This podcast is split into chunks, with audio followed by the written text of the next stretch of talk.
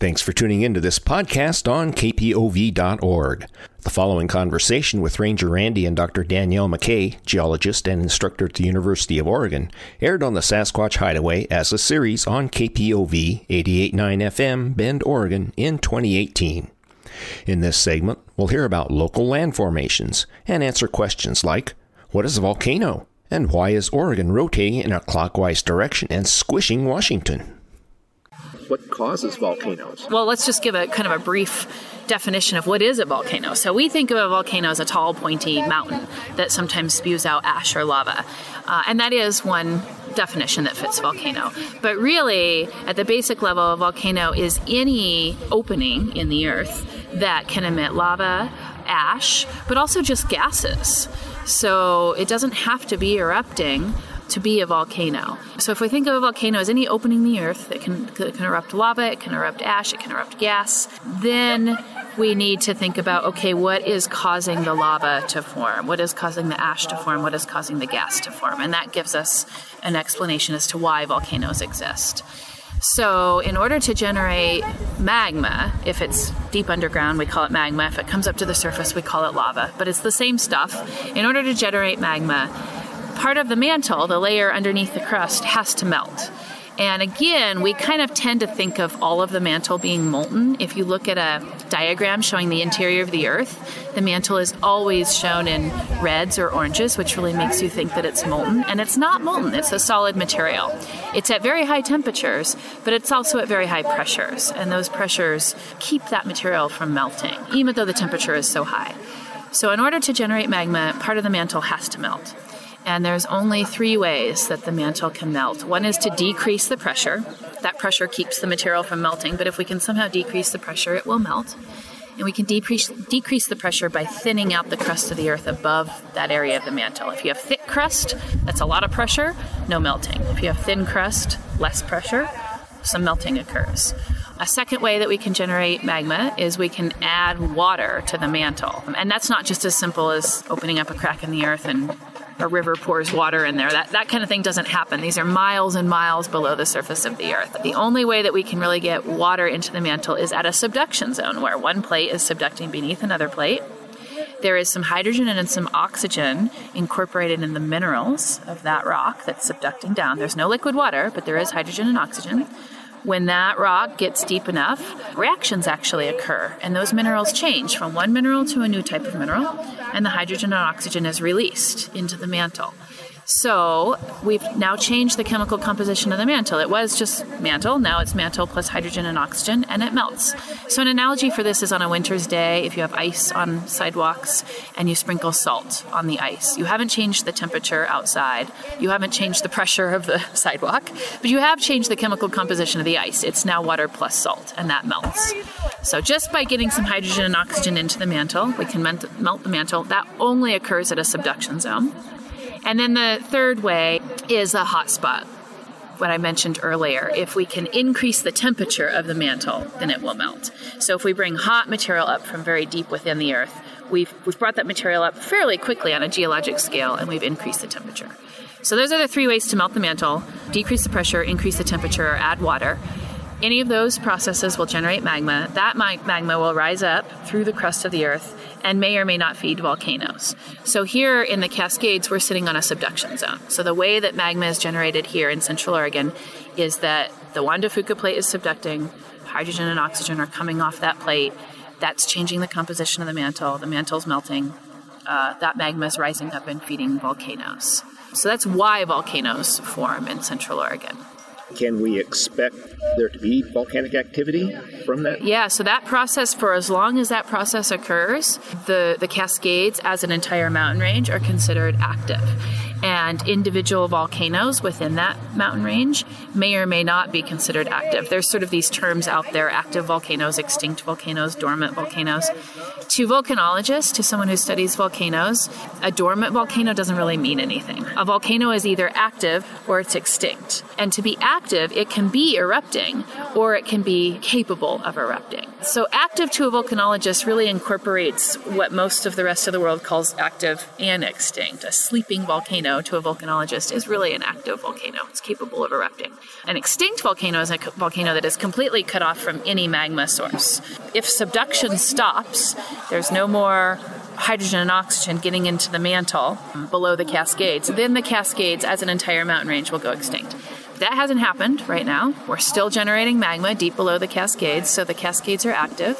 Some volcanoes in the Cascades are probably extinct, but others are definitely capable of erupting again. And the signs that we look for to see if a volcano might erupt again is how recently was its last eruption and we have some volcanoes here in Central Oregon that have erupted very recently. Newberry Volcano, south of Bend, uh, erupted 1,300 years ago, and that's just you know the blink of an eye to to a volcano. So it's very capable of erupting again. In addition to looking at the last eruption, how long ago the last eruption was, we also look at things like are there gases that are still coming out of that volcano? So remember, one of the definitions of a volcano was that it erupts lava and ash, but also just gas. And there are gases coming out of Newberry Volcano. And there's sulfur dioxide gas, which is a, a volcanic gas. There's carbon dioxide gas. So that's a very clear indication that somewhere beneath the volcano there is still magma, and that gas is part of the magma, and it's coming up through cracks in the earth and, and seeping out of the volcano, which means the volcano is still active. We also look for tiny little earthquakes. As magma moves beneath volcanoes, it generates very small earthquakes, much too small to feel, but enough to tell us that that volcano is still active.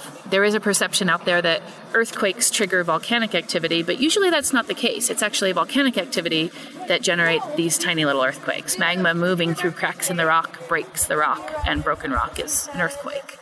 Um, so that's another indication that we look for.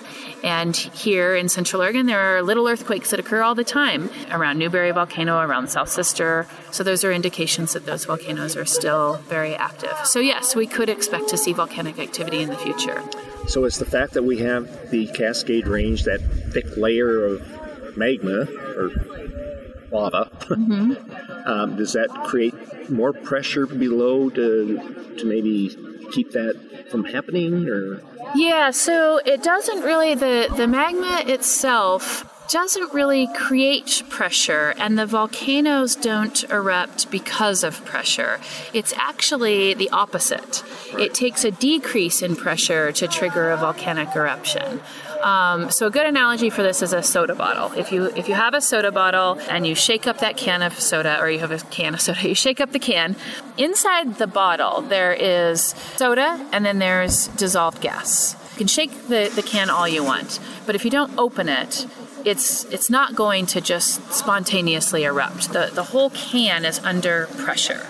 And it's not until you open the lid that that pressure is released. So you can keep shaking that can all day long and you will never generate an eruption out, out of the, the can of soda because the pressure is keeping everything inside the can.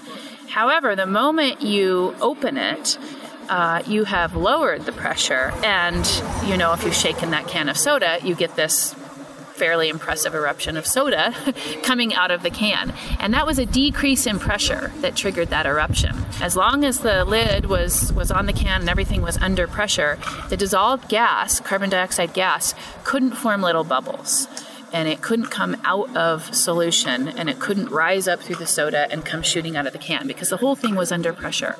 So it's kind of the same thing with our volcanoes. There is pressure on those magma chambers, but the pressure is actually a good thing. Pressure does not lead to a volcanic eruption. Instead, it's the decrease in pressure that would lead to a volcanic eruption because just like the soda, there's dissolved carbon dioxide gas, sulfur dioxide gas, and water, H2O, as a gas dissolved in the magma. And as long as the pressure is high, none of those gases can form little bubbles and come up through the volcano. But if the pressure lowers, those gases can form bubbles. They come rising up out of the volcano, and as they rise up, the bubbles get bigger and bigger and bigger. And those bubbles actually drag the magma out of the volcano with the bubbles, just like in the can of soda. You have this eruption of foamy soda. That's bubbles of gas that drag soda out of the can with it. Uh, same thing for volcanoes. It's a decrease in pressure that triggers eruptions. So, people who study volcanoes and, and whether or not a volcano is showing signs of an eruption are really concerned about decrease in pressure as a warning sign for an eruption. So, a good example of that might be what happened at Mount St. Helens when the landslide yes. happened, and the eruption. Yeah, that's an excellent example of that. So, Mount St. Helens was um, it was it was ready to erupt. I mean, I think that eruption would have occurred regardless, but it triggered it, Mount St. Helens started to kind of dome up um, because of the magma chamber that was underneath it, and it, that triggered a landslide. And once that landslide came off, and a lot of material came off the side of the mountain, that was a decrease in pressure on that magma chamber, a very sudden decrease in pressure, and that then caused this, these big plumes of ash and gas to come erupting out of the volcano. So, yeah, that's an excellent example of a decrease in pressure on the magma chamber triggering a, a very violent eruption. So back to the subduction zone, mm-hmm. since that doesn't stop, is that subduction zone, does it stay stationary? Does it move east or west? Um, is there a way to predict where the next eruption might occur from that? Yeah, so everything is moving. everything on the planet is moving. All of the plates on the planet are constantly in motion. So to think about movement of the subduction zone, you have to think of multiple directions of movement. There's the North American plate, which we're sitting on. There's the Juan de Fuca plate that's subducting underneath the North American plate. The North American plate is moving southwest. The Juan de Fuca plate is moving northeast, and they're on a collision course. So there's that subduction but that doesn't tell us where the next volcano will erupt. Uh, as that subducting plate gets deep down beneath the North American plate, magma is generated, but it's generated everywhere along that subduction zone. So magma can rise up and it can feed volcanoes, but there isn't anything about the movement of subduction that tells us where those volcanoes might erupt. However, if you look at the geologic history or the volcanic history of the Cascades, the most active section of the Cascades, where there have been more eruptions than any other part of the Cascades, is in Central Oregon. so Lucky that's yeah, that is an indication that since we are in the most active section of the Cascades, there are more volcanoes, individual volcanoes here than anywhere else in in the Cascades. And remember that a volcano is any opening in the earth where ash or lava or gas can erupt. It isn't just the tall, snow covered mountains like Mount St. Helens and Mount Hood and the Three Sisters. If you think about the Cascades as just those volcanic peaks, those occur along the entire mountain range. But if you think of the Cascades as any volcanic vent where ash or gas or lava can be erupted, there are more volcanic vents here in Central Oregon than anywhere else. So, although the subduction, the, the, the movement of subduction itself can't directly tell us when the next volcano or where the next volcano will be. Just looking at the, the history of eruptions in the Cascades, most of them have been in Central Oregon. And then, if we look at individual volcanoes, the volcano that has erupted individually most often is Mount St. Helens. Um, and so that's another individual volcano that is very likely to erupt again. There's Mount Hood, and Mount Adams. And Mount St. Helens sits a, a, little bit to the west, or you can kind of think of it as Mount Adams sits a little bit to the east of the other Cascades. Um, there is a little bit of a bend in the in the chain of cascades right there at, at Mount St. Helens or, or a little bit south of it. And that actually reflects the geometry of the subduction zone itself. There's a little bit of a bend in the subduction zone as well. Mount Adams sits a little bit east of the rest of the Cascades. Newberry Volcano here in Central Oregon also sits just a little bit east of the rest of the Cascades. And then in the southern section of the Cascades, Medicine Lake volcano sits just a little bit east of the Cascades.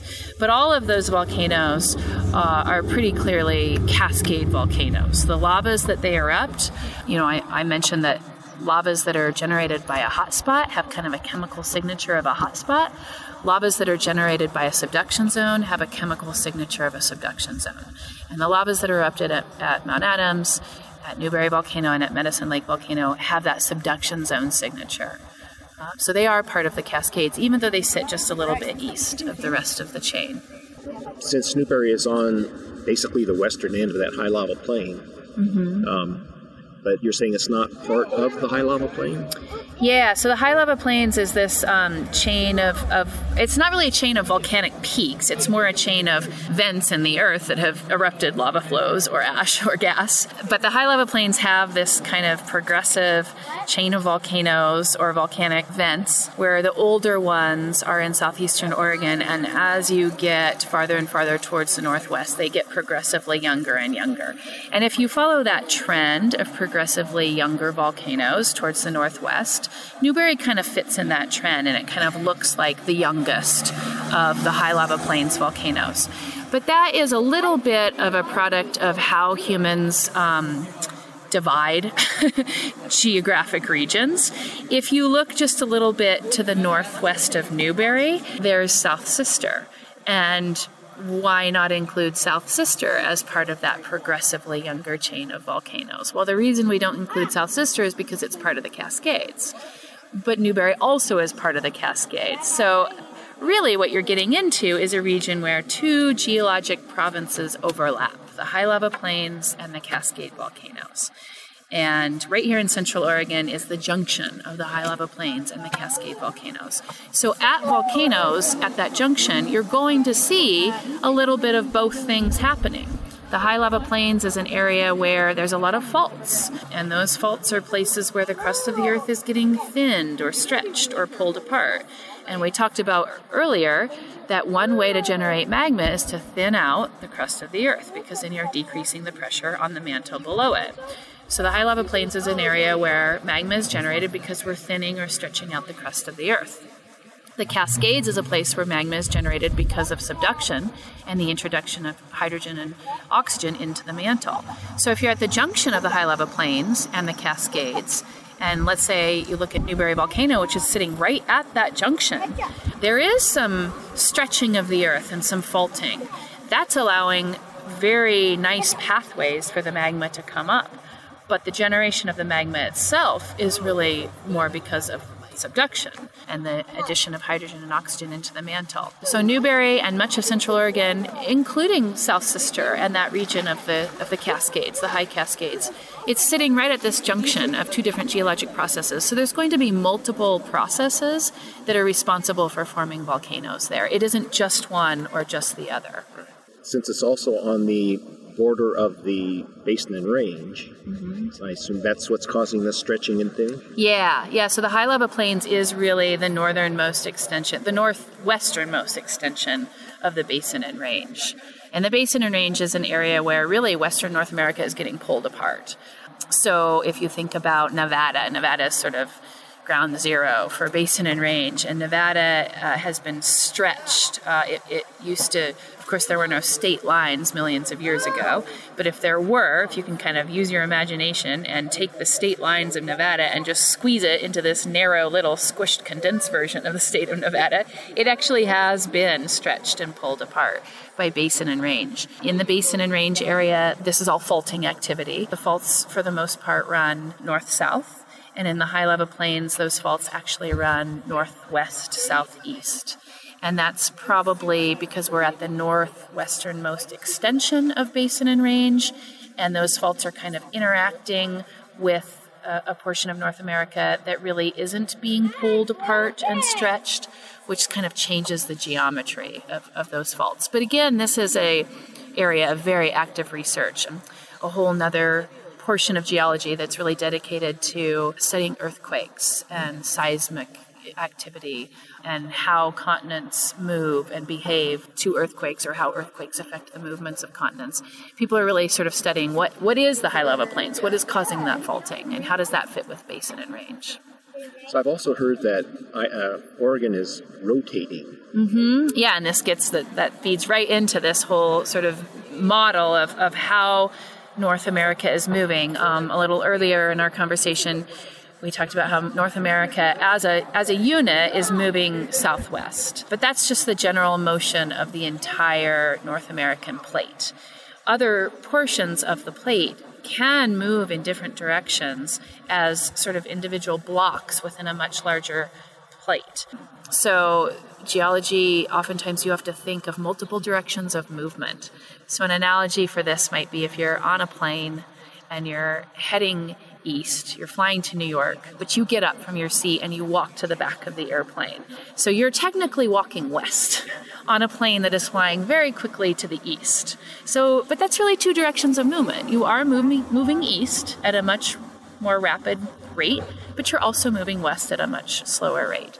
So, North America, you can kind of think of, you know, in a rough analogy, the entire North American plate is moving southwest, but pieces of that plate are moving in other directions. And Oregon is actually rotating clockwise. There is a kind of a big picture tectonic reason for this. The very quick version is that the, the San Andreas Fault in California is the meeting of the North American plate and the Pacific plate and that is a transform fault boundary. Those plates are rubbing against each other, moving in two different directions, but no no collision. There's no subduction happening there.